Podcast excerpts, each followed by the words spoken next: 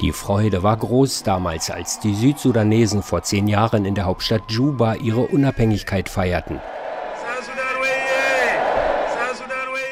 Endlich konnten sie ihren eigenen Staat gründen, von dem die Menschen so viel erhofften, vor allem eine Verbesserung ihrer wirtschaftlichen und sozialen Lage, zum Beispiel bei der medizinischen Versorgung.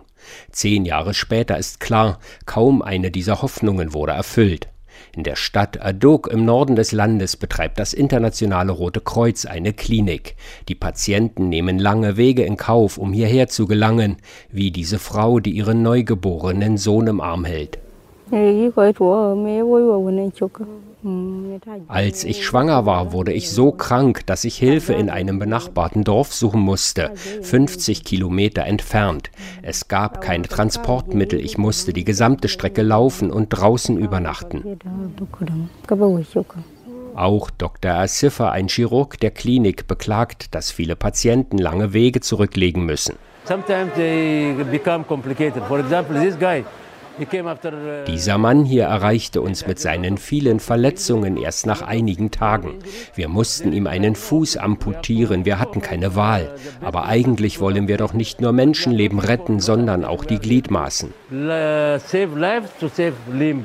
Der Südsudan würde derzeit die größte humanitäre Katastrophe seit Erlangung der Unabhängigkeit erleben, sagt Mats Oyen vom Kinderhilfswerk UNICEF im Südsudan. 8,3 Millionen Menschen würden Nothilfe benötigen, darunter 4,5 Millionen Kinder.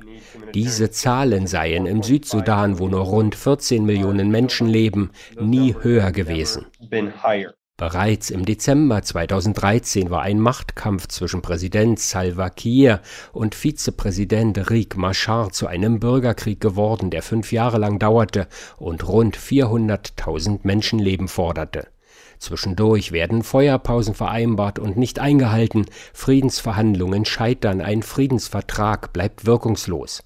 Weil die Rivalen verschiedenen Volksgruppen angehören, nimmt der Konflikt ethnische Züge an aber im Kern ist er einer um Macht und vor allem um Ressourcen, um Öl- und Goldvorkommen, Wasser und Weideland.